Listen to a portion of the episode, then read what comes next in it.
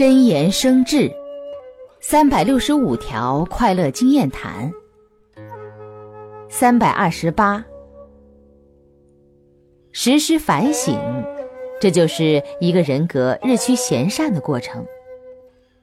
俗语说：“吃一堑，长一智。”而当回顾以往所受的挫折时，我们却常常看不到自己有什么过失。这并非是真没有过失，而是内心粗大、没有自知之明的缘故。